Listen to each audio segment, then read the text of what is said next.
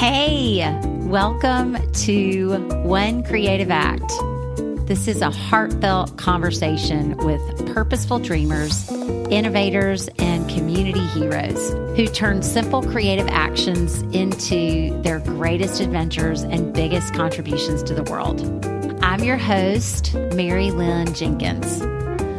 What effect can one creative act have on you, your family, your community, your city? The nation, and the globe. What can come out of trusting that you have something to share through your own creativity? These are the questions we'll explore together. Our hope is that you'll walk away from every episode inspired to get into creative action and motivated to try something new, something you haven't tried in years, or something you haven't done since you were a little kid. This podcast is an opportunity for you to discover or rediscover your creative spark. I'm so excited to be with you. So get your walking shoes on, get the car packed for a getaway, or snuggle up with a cup of coffee, and let's enjoy some time together. Karen Tyrone is a sister to me in every sense of the word and one who has a wealth of experience in life and business. She joins me today, and I cannot wait for you to hear her beautiful heart in this conversation. Born and raised, and now a business owner in her home of Staten Island, New York. Karen is 11 years in as the sole owner of her creation, Five Boroughs Power Yoga. Karen, above all, is an innovator. After being closed almost 400 days due to COVID mandates, the doors to Five Boroughs are wide open today. But what's most impressive is how she shifted to keep her business going during the closures through virtual workshops, cooking classes, getting outside together through hiking groups, book clubs, and leadership development workshops she made it work. And if I had to say anything about Karen, it's that she knows how to make it work. Her perspective is one of not giving up, seeing what needs to be trimmed in order to succeed, and being a model for consistency and practicing what she wants to have happen. Today, we talk about her intentionality, how she's wired, and where it may have come from she shares the incredible story of the tragic loss of her mom back in 1998 and what forgiveness has meant to her, how yoga and her faith gave her the shift in perspective and ultimately directed her to her purpose to live a life of service. She is an example to me every single day to put my attention on what's necessary and stop worrying about what's not to know her is to love her. And I'm so thankful for her life, her friendship. And I love the direction of our conversation today. Her message of perseverance and forgiveness is what we all need to hear more of. Here's my conversation with my dear, dear friend, Karen. So, all the way from Staten Island, I love this. I, I see um, I do get to see you a lot, and I'm so thankful for that. I think it's just the Staten Island to Jacksonville, Florida ticket has been a has been a hot ticket in the last couple of years, but it's so fun to get to be with you like this. Any chance I get, tell me, tell me uh, where you are and what your days looked like, and let's dive in to some good conversation. What's going on? Right now, well, first of all, I'm so excited to be here, and I was so excited to be part of your podcast and um, your growth and development in your life. And I'm just so happy to still be part of it after so many years together. Um, yeah, I taught this morning at the studio, which feels so good to be back in studio and people coming back and um, getting off the online stuff and getting their feet on the ground in the studio. And then, um, yeah, then just came came home to connect with you. So I love it. How many classes, Karen, are are happening now in the studio every day? Wow. About how many? I'm going to say like um, five to seven. Yeah. Yeah. Yeah, so that feels seven. like, and you were closed for 300 and how many days? 370. Unbelievable. Totally shut down as a really amazing small business. Um, closed down for 370 days. And so, what would you say? What would you say besides uh, perseverance um, has gotten you reopened and um, and back to five to seven classes a day? What what's what's it taken? What what is the what's the secret sauce? yeah, you know, I can't say that um, the studio schedule changed much. You know, it's and it, I, it just brought to light your question because during the shutdown of 370 days, I still had four to five classes a day on Zoom, Yeah, right? Yeah. And it it's it's more about so what was the secret sauce to get people back? Um, consistency hmm and um, a, a quality product, right? So and good. people, and really like the knowledge that there's community. There's Mhm. community from that came off.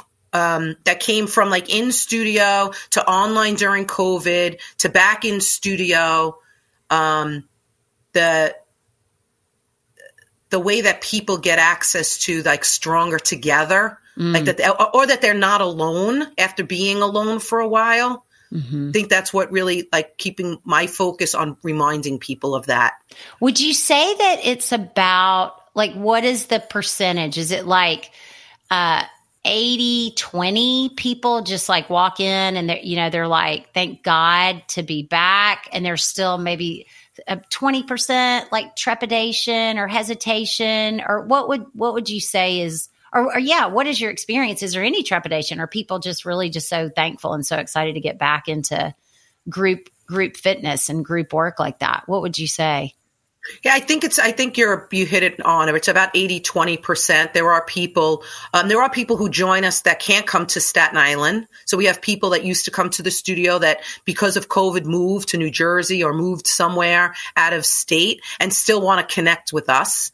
Um, so that's a little percentage. And then there's people that got used to rolling out their mat at home and just don't want to come to the studio anymore. yeah Um, and then there's a even smaller percentage, I would say, of people who just are like, yeah, fearful, afraid. They might have sick people at home or Mhm. taking care of someone that's just like they feel just better off, like being part of the community from the online perspective rather than taking any risks or chances by coming to the studio.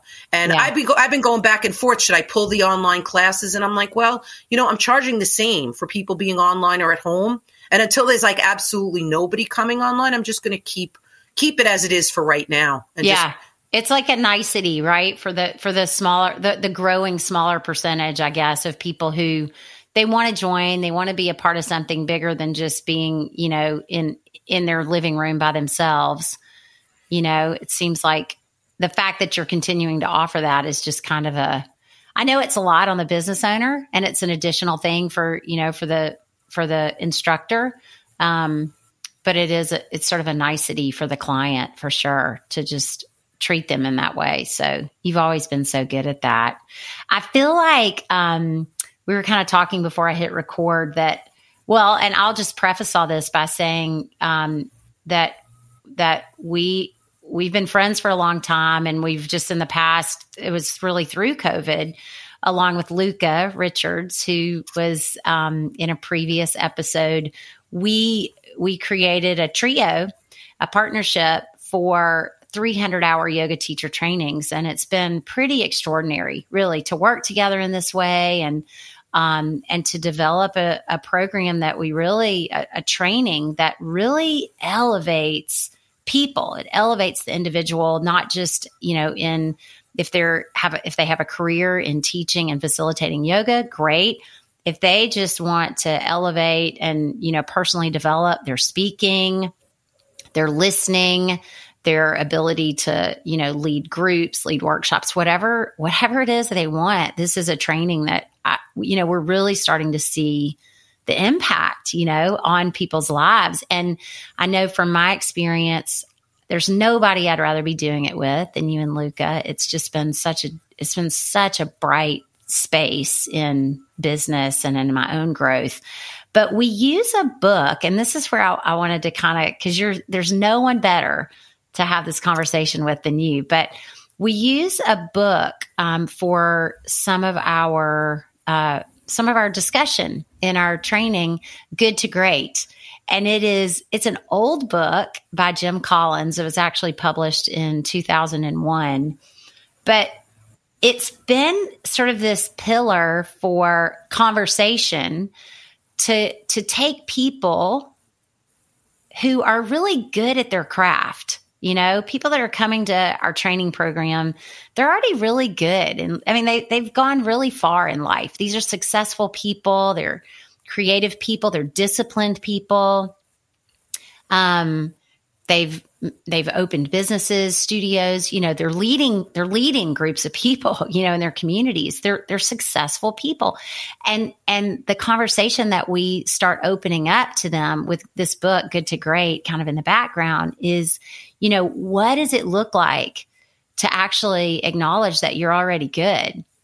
And what does it take to actually take the next step and to be great at what you're already good at and um, I'm just, I just want to, I want to pick your brain because I see you as someone, like, even in just how you answered that first question, you know, it took consistency and a great product, you know, to actually bring your business back that had been closed for over 370 days. What does it take and I know you can answer this because you know what it's taken. What what is it that that shifts the needle from good to great in in business, in in living? You know, what what how would you answer that? What what all has it required of you? You know, I wasn't ready. Like I wasn't ready to give up. I think that's where we're really like the, um, where it starts from. So when the studio closed and we were first t- told it's only going to be two weeks. And then it was four weeks, and then it was eight weeks, and then it's three months, then it's six months, then it's a year. it's like there's just there's just some kind of fire that I I have or a fire inside of me like that I'm not that I'm not giving up. I'm not sitting down on my community. I'm not um I'm going to be a model of what it takes to stand in what it is that I want to be in the creation of. Right? Mm. So it wasn't it wasn't um right I did have to close a studio um, and I even say that that one studio that had to close because of COVID was really a blessing. Um, like I'm going to look at that's the one good thing that came out of COVID is that mm-hmm. I hmm. trimmed something that really, um, although it seemed necessary, it wound up that it's really not necessary because ah. people that people that live on on that side of Staten Island, mm-hmm. which is the reason why it was opened can come anyway now that we have the virtual platform. Yeah.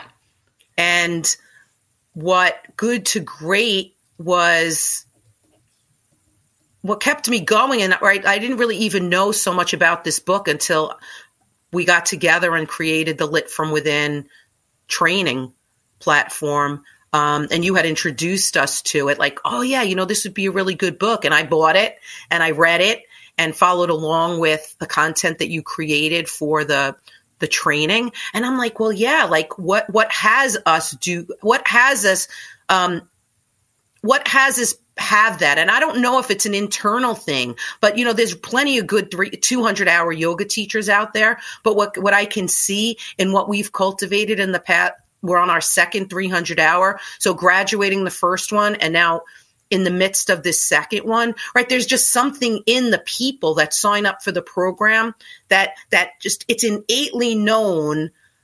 Like I have to, I have to take another step because where I'm at right now, there's so, just so much more for me to offer out into the world. Mm-hmm. It is, a uh, well, I'm hearing you say so many good things. I want to go back because you you said something that I feel like is worth repeating. I think a step a step in good to great. If this is going off of not necessarily online with what Jim Collins professes about good to great, but it this is in there to a degree. But you said uh, not giving up. You know, it's it is standing. If we want to be great at anything, you know, we kind of have to look at what is there right now at this phase of my life that I can be great at and then the the next question is what are the things that I know I'm not going to be great at? You know, it's really looking at both sides of the coin and I don't know, I mean, I knew you deeply. We spent a lot of time together through the, you know, through the 370 days of the studio being closed, your studio being closed, but you didn't give up and you were a commitment for I don't know if you would have said, like, I want to be great.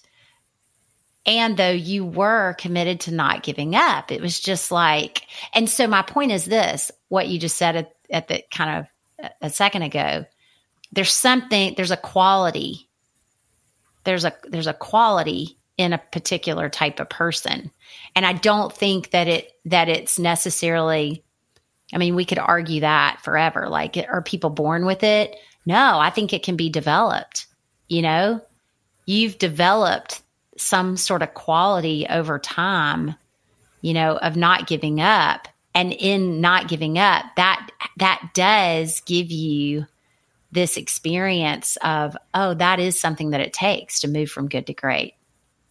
It, it's um, it's been it's been amazing to watch you, you know, and I know you would never say that about yourself, but it's like it has shifted you you know, into like, man, Karen is pretty great because she, you know, she did not, she did not give up. She did not falter. Um, and then you also said something else that I feel like is worth repeating. You said it's looking at what's necessary and what's not necessary. Mm. What what is it that you and in what you're referencing is you had a second you owned a second business, you owned a second studio and you know, having to look at what was necessary, you know, through the pandemic and what could be trimmed, you realized, you know, this has to be trimmed. What what kind of things are you confronted with when you have to make a decision like that? Do you remember? You know, like I said, it was a blessing. So it was just like, I, I mean, really, I, I, I put my faith in God on that one because it was just like, huh, the government says, or whatever, the mayor of New York at the time said, we're going to be closed for two weeks. And that was, that was possible. But then when it started to get, get longer time frame, I was like, there's no way that I can afford these two rents plus pay, paying the teacher salaries, which I didn't step back on that either. And I know a lot of other studio owners like started to like trim teacher salaries because we went, we shifted from in studio to online. And I was just like, no, I'm going to keep paying the teachers the same thing. Um, and hold the expectation that online yoga is for right now is just as good as being in the studio. So the people that are coming online to take the classes are still going to get the same quality of class that they would if we were open. So not to disrupt anything. So I found that that was necessary to not tell the teachers now all of a sudden, well, no, I'm going to cut your salary in half because we're not going to the studio. Yeah. And I, and I could have did that like some people did. I just chose to stay in the awareness, like as long as I can afford to pay the teachers and pay the rent and pay the bills right? I'm just going to keep doing things the way that they were done. But the trimming of when it got to be a little bit longer closed, it was just like, yeah, the studio's not going to work. And me paying that extra 3000 a month to keep that studio alive um, would have like had me going into savings or could have even bankrupted me. So it was just making the decision. Um, and it was an inner knowing like mm-hmm. I almost had it like that God gave me this blessing of COVID and closing the studio to really get rid of that studio. Mm-hmm. Um, to move forth to what where we are today. Yeah, he he did do some really in hindsight, you know, not not it, not going through it I wasn't laughing, but in hindsight it's really it's fascinating, isn't it? That there's you know, if you have faith, it is being able to look back and realize, oh, something bigger than me.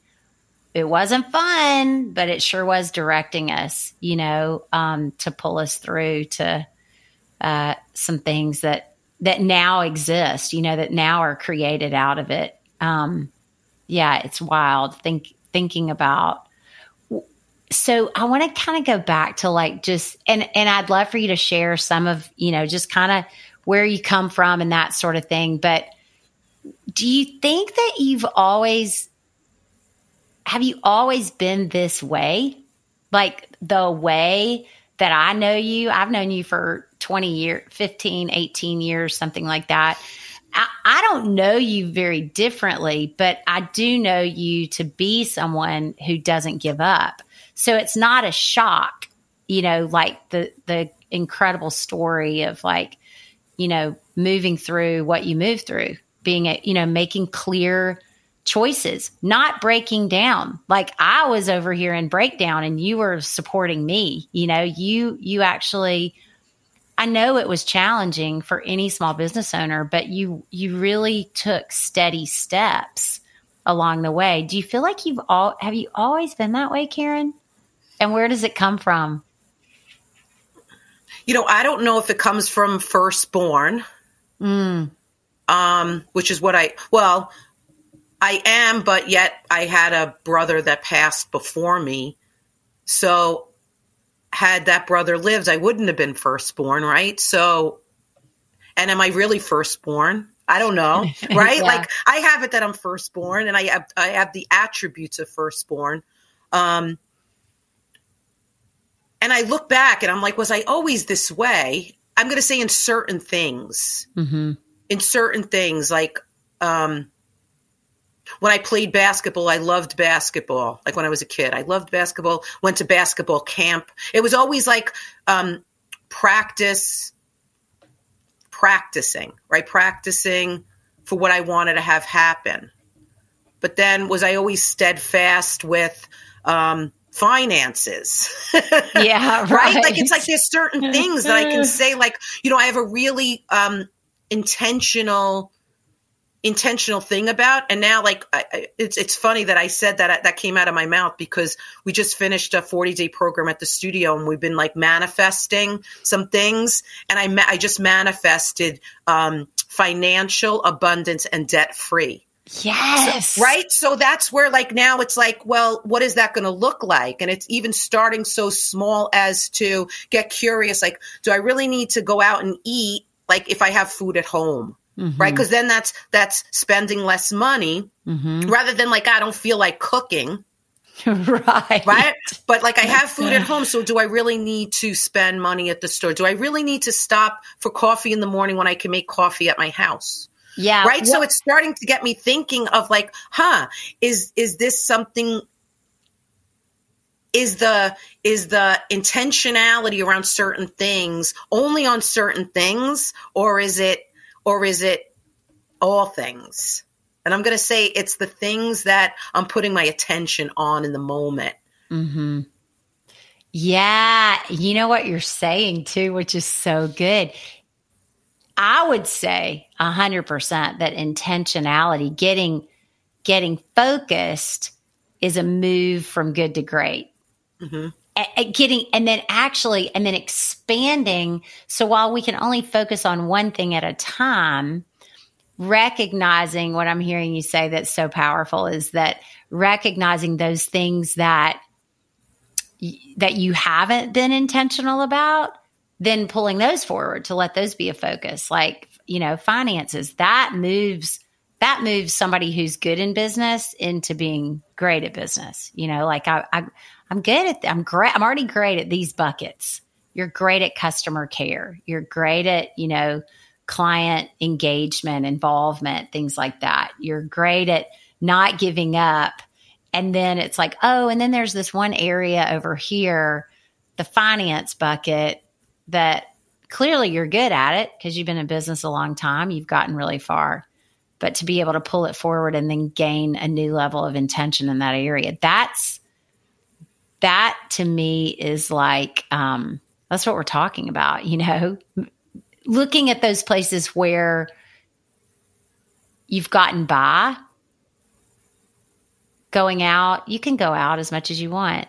You know, it's fun.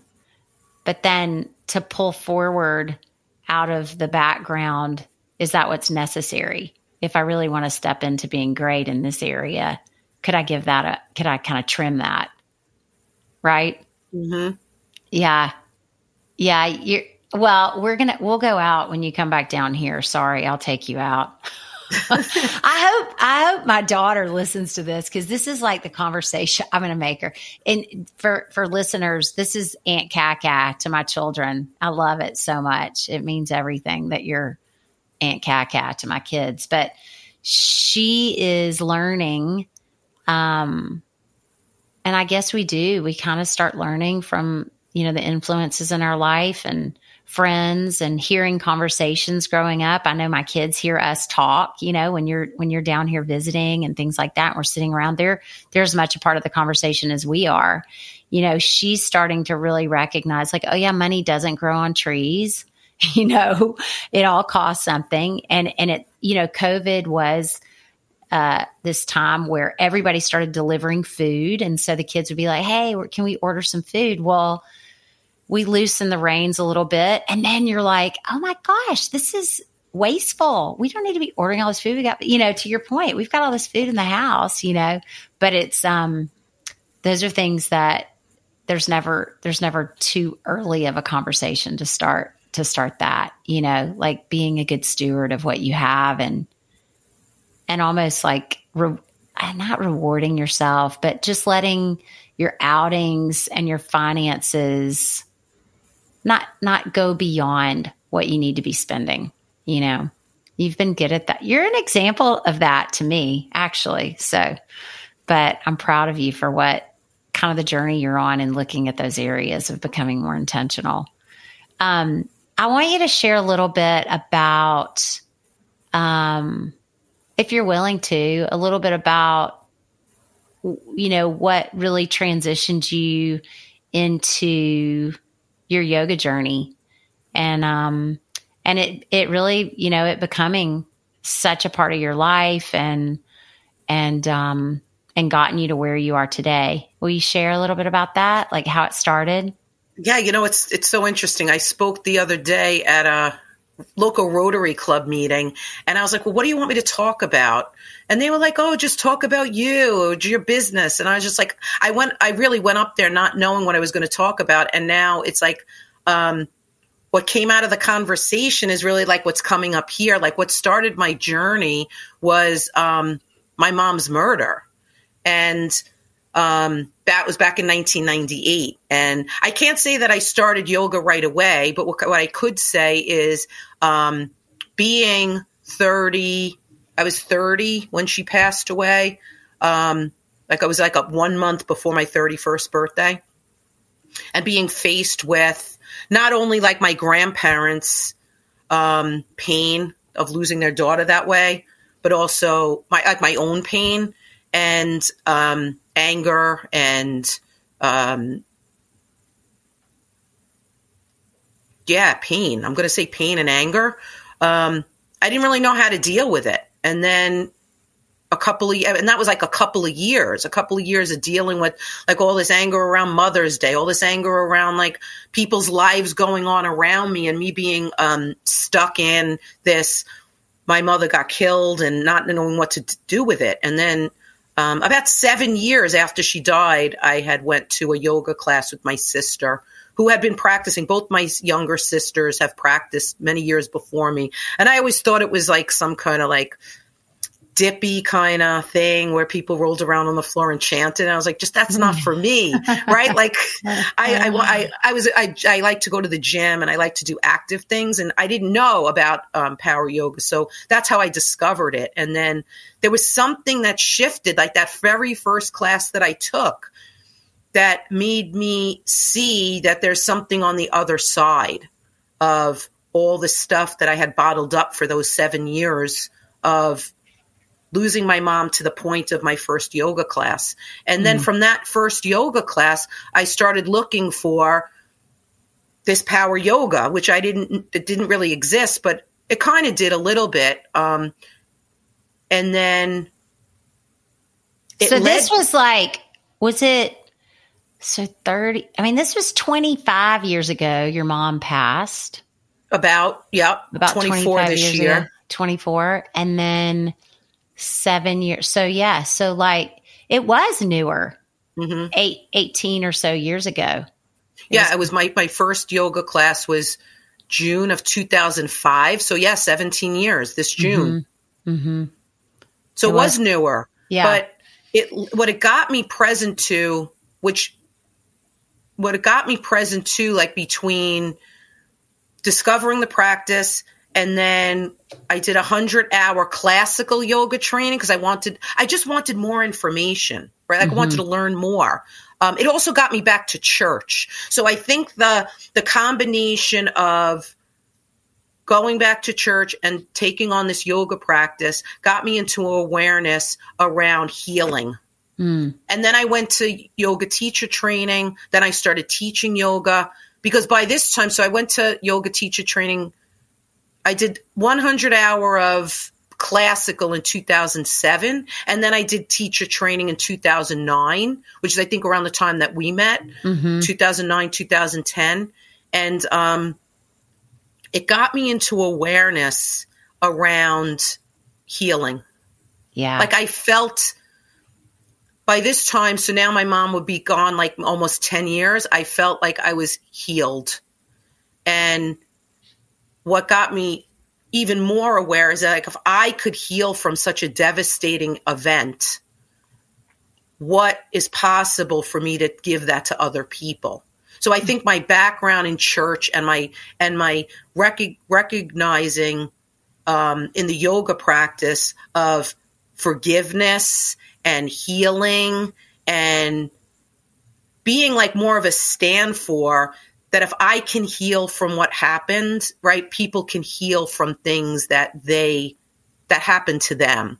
Yeah. Like a, a bad breakup, losing someone unexpectedly, um, things to, that happened to them, abuse or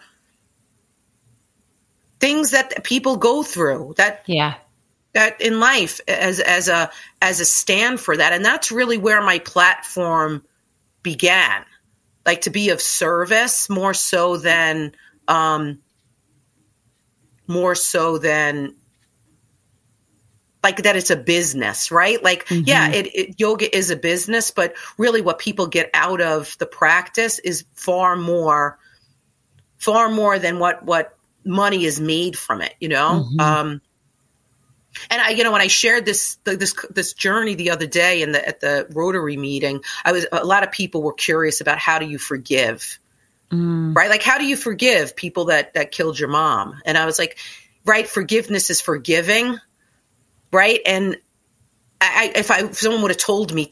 20 years ago that I would be in a point where I can forgive people that did this to my mom, I would have been like, no freaking way. Like I want, I want, I want them to die right? 20 mm-hmm. years ago, that's what I would have said. Um, but really, I got present to that if I don't forgive what happened, if I don't forgive the people, like I'm, I'm going to be locked up. Yeah. Right. I'm going to be the one that's angry. I'm going to be the one that's in blame and shame and, and complaint. But if I, if I'm able to, and it, and it took me that long, 10 years, eight to 10 years to get to a like, hey, if I just let it go and I just give, really, it's like really just give it up to God and mm-hmm. just let God deal with mm-hmm. the people's actions and let me deal with forgiving them for making the choices that they did that night. It's going to free me. And letting people hear that, like the people that are going to hear this podcast or people that are going to, that hear it at the yoga studio, it's like, oh my gosh, like what if I just try it day by day? Just like give it up and let it go and let myself move from love, move from mm. ease, move from faith. Yeah. I mean, that, you know what? That's why you're great. You, you, you are such a model for, uh, and I know we're not supposed to do this. We're not supposed to, we're not supposed to compare, um, compare hardships, you know, but every time I hear your you share in this way, you know, it's it's I don't go into comparison. I just I hear it from like God, Karen has really you have forgiven and you really have in my eyes you've been through something that I can't even compare. You know, my hardships don't compare. My for my who I who I need to forgive or who I've gone through the forgiveness process with and who I have forgiven, it doesn't even compare, you know, to what I see in your commitment to forgive and and move on. And um I just I think it's I think you're great, you know, for for being in choice around it and being um, so committed to your faith and your healing and in in recognizing like this is what is required. It's to forgive and move on you know and um what would you say is your your biggest what's your biggest gain you said ease and, you know, freedom and moving like that. But like when you think about what you gain every day, I mean, this is, you know, it's for you, but it's for people who are listening right now. You know, what, what is it that you gain by actually confronting what it is that needs to be forgiven and moving on? What, what is like the ultimate What's the ultimate gain for you? What has it been? Well, I I mean I'm going to say it's like better relationships with people and also um, me making the choice to forgive rather than hold on to the anger and pain also gives people others that see that or hear that from me the opportunity to look at it for themselves and let themselves open up to possibilities because um, we get locked up and we get closed down and stuck mm-hmm. right we're not in our greatness when we're holding a sword over someone's head and we're not in our greatness if we're holding um, anger and judgment and complaint about other people. Although it happens, right? Like we do complain and judge and and hold swords over people, hmm.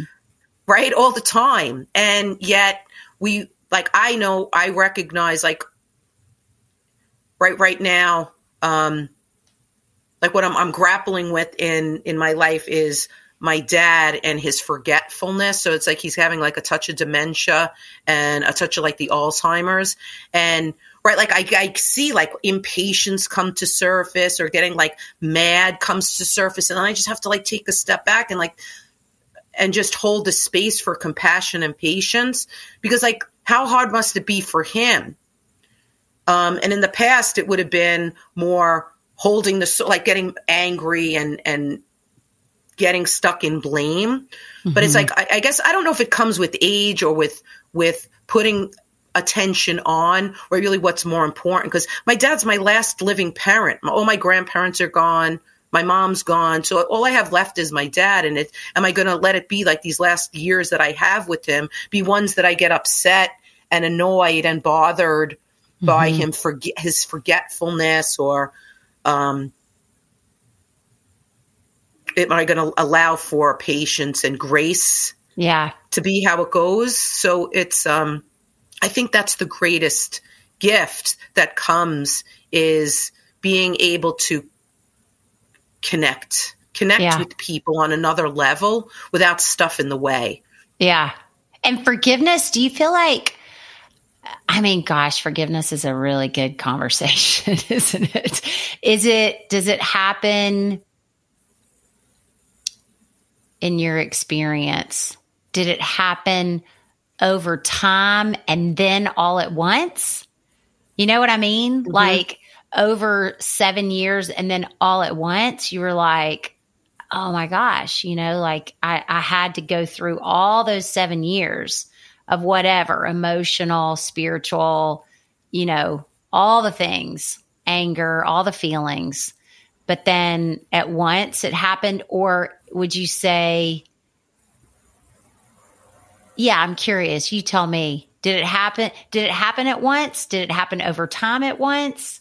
Or because what I hear you say, which I love, is it's so 100% in the past, right? Like you forgave and it's done, it's over. It's like not that the event didn't happen, but there's nothing being held on to.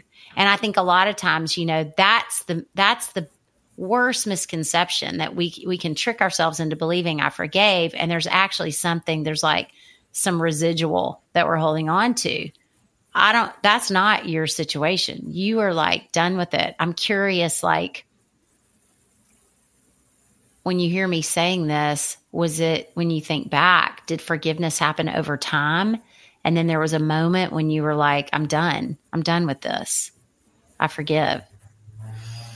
Yeah, you know, I think it was like oh, like it was like peeling away layers over time. Mm-hmm. Like some and and I'm not even going to say it was um I'm not even going to say it was the one event, like just say like my mom's event. I think it was like really even forgiving myself mm. too, like peeling away layers of things that I had blame or blame against my parents for from like my younger self. Um, if I had to like put it in that awareness, like peeling away, it took peeling away layers of my self work, of forgiving other people that didn't even know that I forgave. And that's. They don't even know I forgave them. Like forgiving yeah. my mom, who's like, who's gone for 24 years, forgiving her for cer- certain things that I had h- held on to her. Yeah. Same thing with my dad, or same thing with these people who murdered my mom, right? Like, they don't even know I forgave them. It's not like I went to them and said, I forgive you. It's not like I went to my dad and said, I forgive you for, right, being whoever you were right. my eyes when I was a teenager. Right. Because he doesn't know that I had anything again. I, I was holding anything. Mm-hmm. Like, you know, his experience of being a dad was his experience of being a dad. And it's like, that's what I think that we do. We think like, oh, I forgive someone. Like I have to go run and tell them I forgive them and expect some grand grand, like, oh, confetti. great, you forgive. The confetti, right, confetti goes off over your head when you do it. Yeah. And most of the time, people be like, "What are you talking about?" Like, right. I don't. What, I didn't do any. Like, what do you mean you forgive me? I didn't do anything wrong. Yeah. Right? It's so. Oh, it's, yeah. That's not the. It's actually not the right angle at all. Right? I really forgive you for being such an a hole. they're like, that doesn't sound like forgiveness, actually. Yeah, no, I totally get that. It's it's actually, isn't it? Is so miraculous. That's what forgiveness is. It's pretty miraculous because it's in the space of your choice, the forgiver. Like I forgive.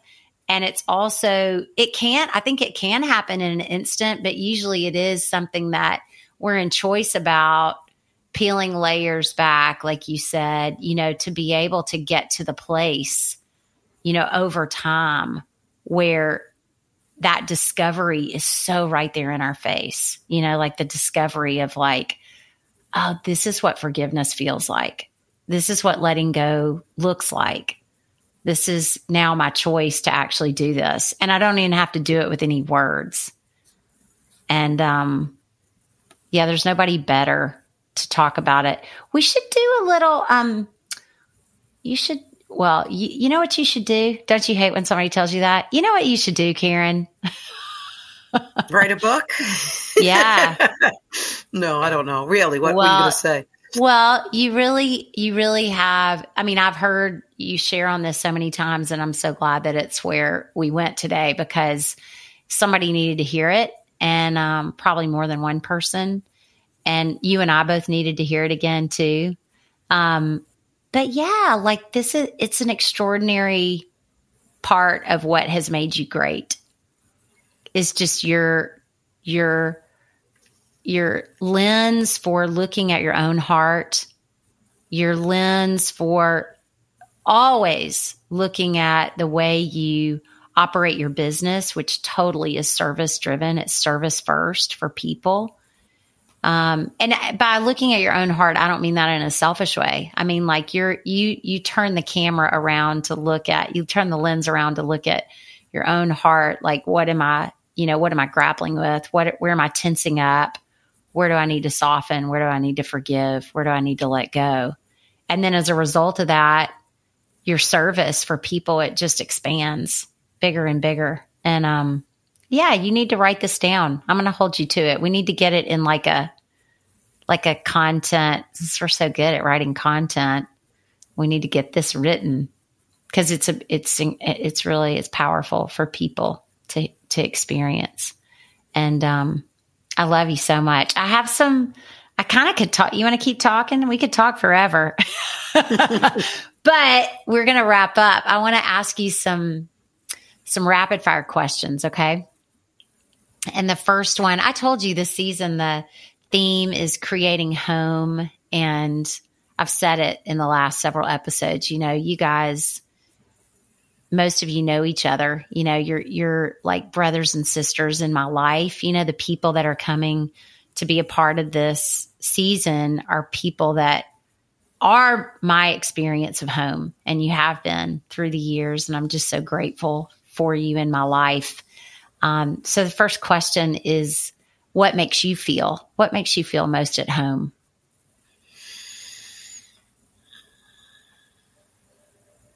Being with people who not only inspire me, but have it have me feel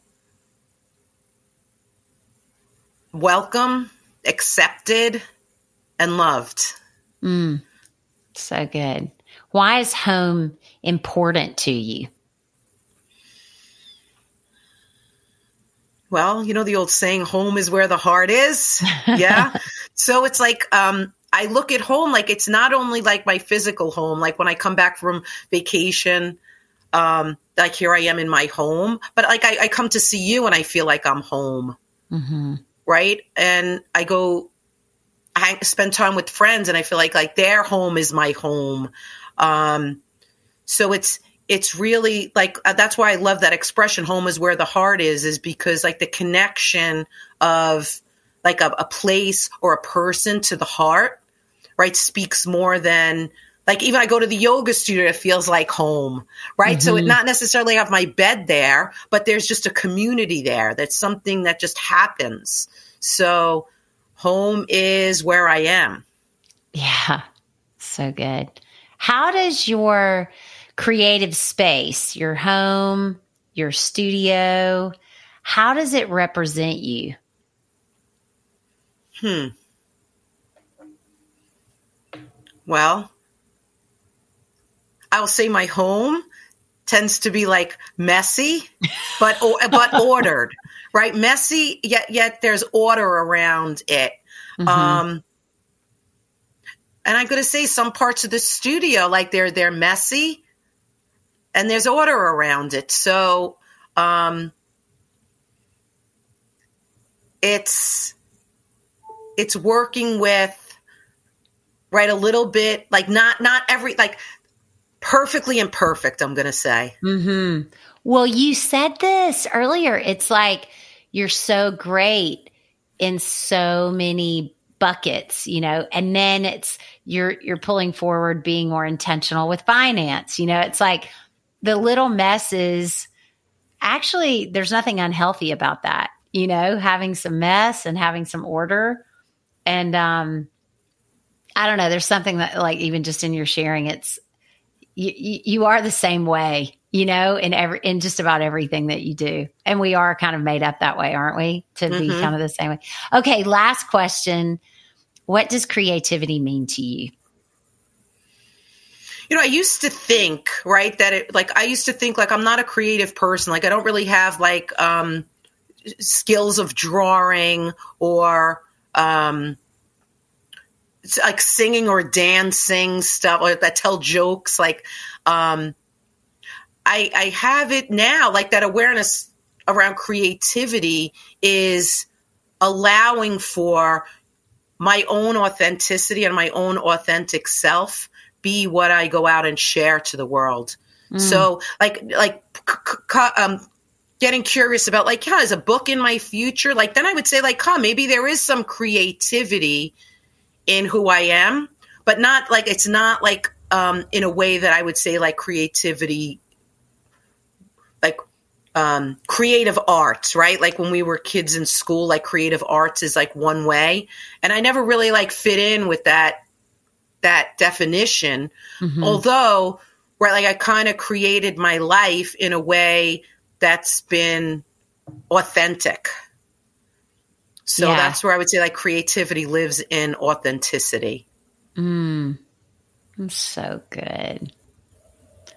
I love you so much. You are uh, how funny is it that the Southern girl met the Staten Island girl like a, a, million years ago, and who would have ever thought that I I wouldn't I wouldn't dream of doing life without you. Thank you so much for just your deep friendship and um, your consistency in my life and being the model of what it looks like to move from good to great.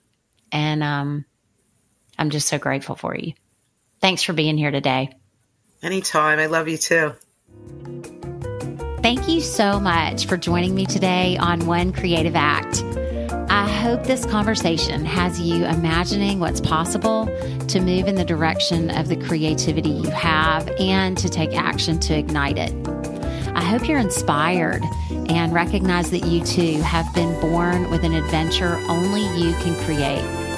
If you enjoyed this conversation, hit the subscribe or follow button, write a review, or share it with a friend, and connect with us on Instagram at One Creative Act. Share what you loved about this episode on your Instagram story and tag us. New episodes drop every Thursday wherever you listen to your favorite podcast. I can't wait to create again together.